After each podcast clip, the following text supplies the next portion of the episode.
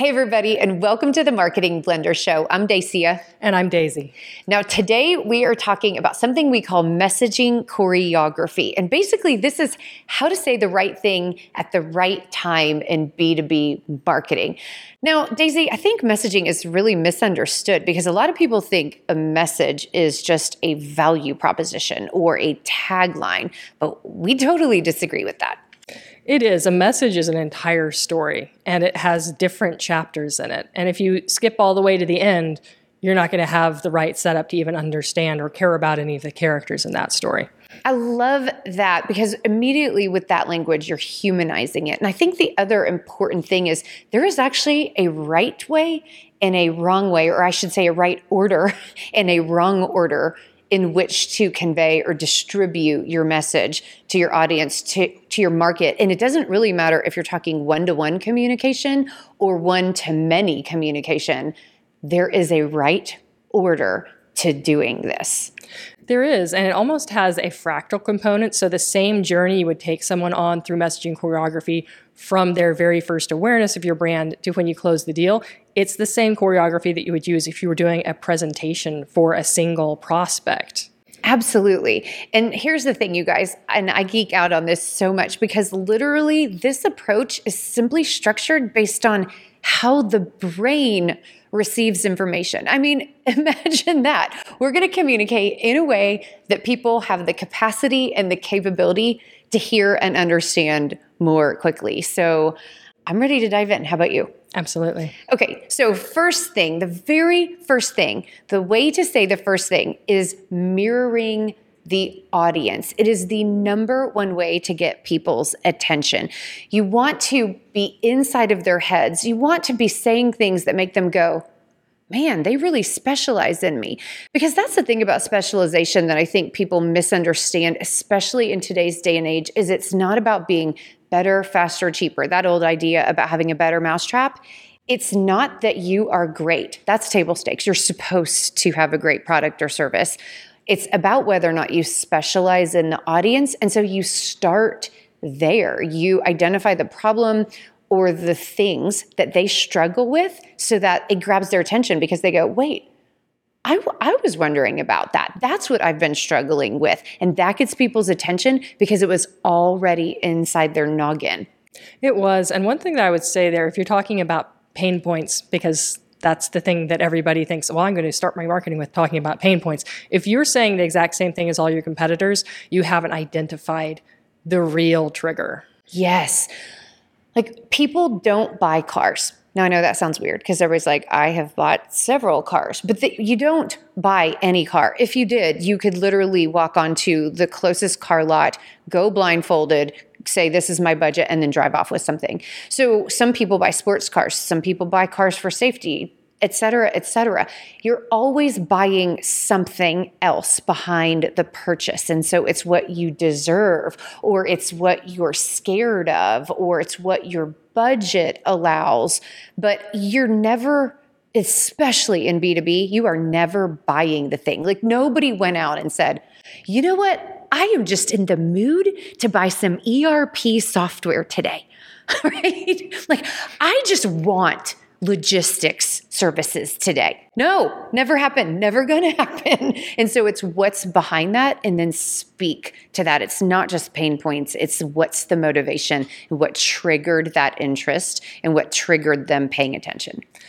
And it's easy to think that in the B2B space, there's less emotional charge to what's being purchased, but there's actually more because one of the things that people may be buying is I don't want to lose my job. Oh, such, such an important, important point.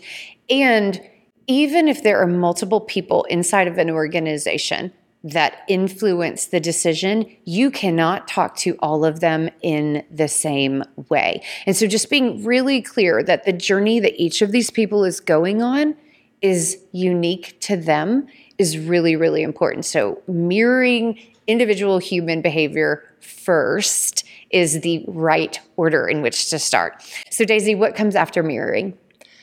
After you've captured attention, after you've got that initial emotional connection, then you get to start establishing authority and your ability to serve them. So, this is what we call the teaching stage. And this is a lot of fun and a lot of organizations that we work with do a really good job here because they know things their target market doesn't know. They know things their competitors don't know, and they can provide a massive amount of value. So, teaching can look like helping a prospect reframe how they see their problem. Often, especially in complex B2B sales, customers don't understand the root causes of what's going on and, and why they're troubled. They won't listen to that before the mirroring stage because they don't care who you are. But once you have their attention, you can help them reframe their problem. You can give them solutions to problems that they're currently having, even if they don't end up buying something from you. This is one way that you can prove that you know exactly what you're talking about as you teach them. And it may be access to information that they can't get somewhere else. You might have industry insights, you might have insights from your own customer base and your own experience that you can share. So there are a lot of light bulb moments, and it's kind of similar to using humor. When you make somebody laugh, all of a sudden they're open to whatever you say next. When you give someone a light bulb moment, all of a sudden they're open to whatever comes next in that conversation. Absolutely. And you know, I think one of the things that is so fun for people is that this ad is brought to you by the Marketing Blender Lab. Marketing is hard for everyone, but small businesses are stuck with small budgets, not enough time, and too many options. SEO, social, paid ads, email marketing, live events. How do you choose where to focus?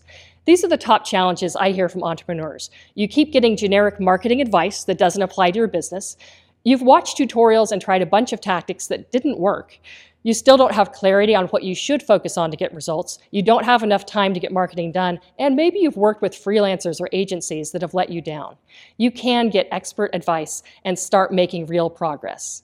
The Marketing Blender Lab gives you an affordable way to work with an experienced chief marketing officer and finally get a handle on your marketing. We help you figure out how to reach your target audience and get more customers, what to focus on so you stop wasting time and money, and how to delegate effectively so you don't have to do it all yourself. Join me in the lab and let's figure out how to grow your revenue faster.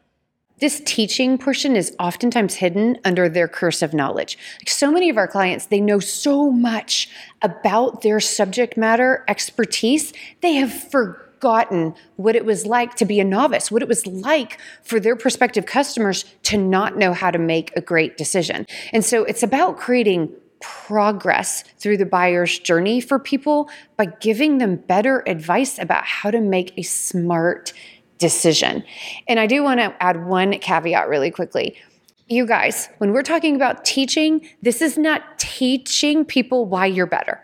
This is not teaching people about your product or service. This is not teaching people about your differentiation. This is legitimately teaching something that progresses them towards making the best possible decision for their organization. To your point about you don't know how much you know because you've been in it so long there are two dangers here. Number one is that you may not be taking the time to be as simple as you need to in how you explain things and what you choose to teach people about. You may just skip over whole steps of things that are very high value because you don't realize, oh, that's right, no, nobody else knows this. And the second thing that I see B2B companies often doing in this space is they overteach and they flood their prospect with so much information that they're paralyzed now and they can't move to the next step. So sometimes it looks like reviewing your teaching resources and deciding only these five help people take a next step. So those are the only things that we will teach. Oh my gosh, really, really good point. And the other thing is that there are certain elements of teaching. So and they are primarily related to details, exactly like what you're talking about, where those are not teaching, they're actually just validation for the client. And so some of those need to be at the very end because really what the client is saying to you or the prospective client is saying to you is, I think I like you. I need to check all the boxes. But if you put those too early, you're just going to overwhelm them. And that's not teaching, that's mothering.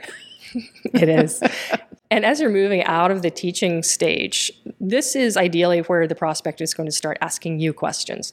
And that's a good thing because that means they've decided you're worthy of the time it takes for them to validate who you are. So as you move from teaching into the next stage, this is where you actually do get to start talking about yourself. This ad is brought to you by the Marketing Blender. As you guys know, I'm a fractional CMO, and actually at the Marketing Blender, there's a whole team of us. For a fraction of the cost of a full time executive, you can hire a chief marketing officer to write your marketing plan, to clean up your messaging and your positioning, and to drive sustainable results. We oversee multiple partners, we help mentor team members, and most importantly, we build a marketing machine that will drive results for your company for years to come. If you're curious about what this looks like, and some of our engagements go from a couple months to a couple years, check out themarketingblender.com. Yes. So if you've done a really good job at the teaching phase, people are going to lean in and they're going to think, wait, why have I never heard this before? How do you know this? And you see my face? I have some skepticism on that. You actually want that because it means people are leaning in towards you and engaging and believing what you're saying. They're engaging critical thinking about do they agree with your point of view? And this is incredibly helpful. So, that word proving can be a little dangerous. And I always struggle with using this word with some of our clients because it's not about proving that you're, again, better, faster, cheaper, more amazing, different than other people. It's about proving that the advice that you just gave in the teaching aspect is true, that it's believable. And so, how do we do that? We use data and we use stories. And this is not, again, not stories and data about your product, stories and data about how you're reframing their point of view on the decision that they need to make. And of course, the stories that are about people and organizations that are like them and like theirs are the most effective types of stories that you can use because, again, you don't want the focus to be on selling yet. You haven't earned that yet. You're just offering proofs that, again, you, can do what you say you can do. And this is actually an interesting stage because you're using confirmation bias in your favor.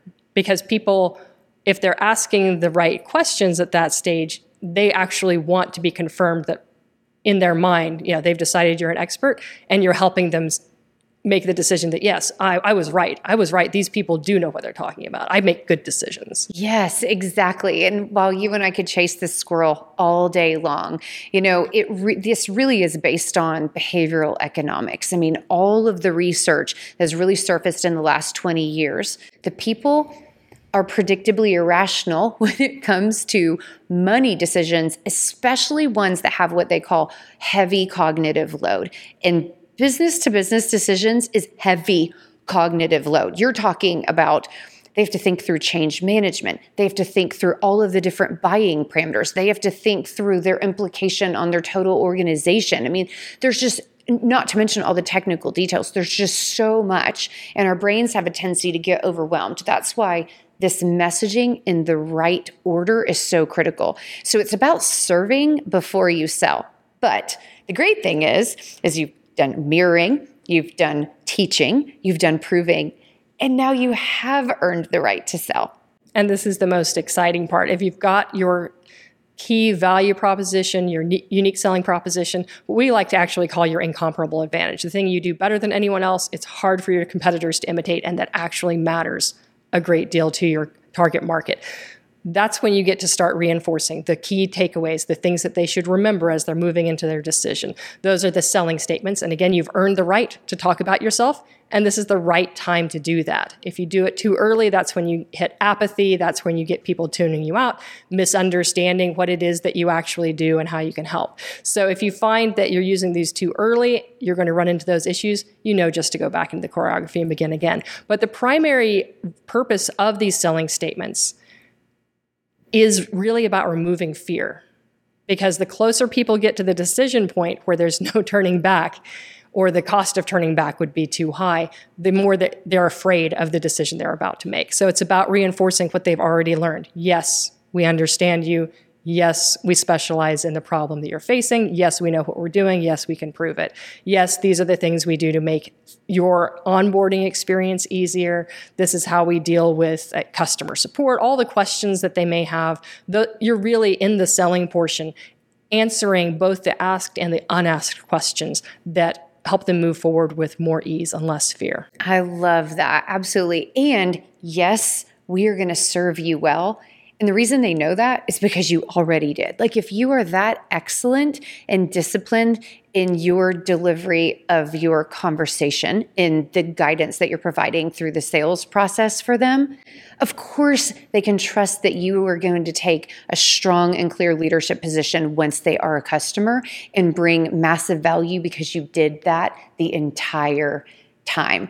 And my favorite thing about this is if you've done it well, like if you have harnessed that discipline and you've really created progress for them throughout the sales process, you'll literally ride the coattails of their curiosity. They will have a tendency to be like, now who are you again? How do you know this? And so when you are listing, listing, when you're you know conversing about your incomparable advantage, you're probably just asking them the questions that they're ready to listen to now. And like you said, they're not tuned out, they're not apathetic because this is when they needed to understand who you are and whether or not they can feel confident versus fearful that you're the right choice. Absolutely. I love it. All right, you guys, thank you so much for tuning in. We'll catch you next time. Onward and upward.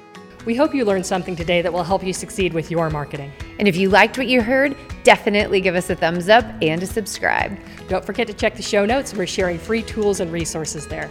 And you guys, we would love to hear your comments. So drop one in or send us an email, and maybe we'll use your topic on a future show.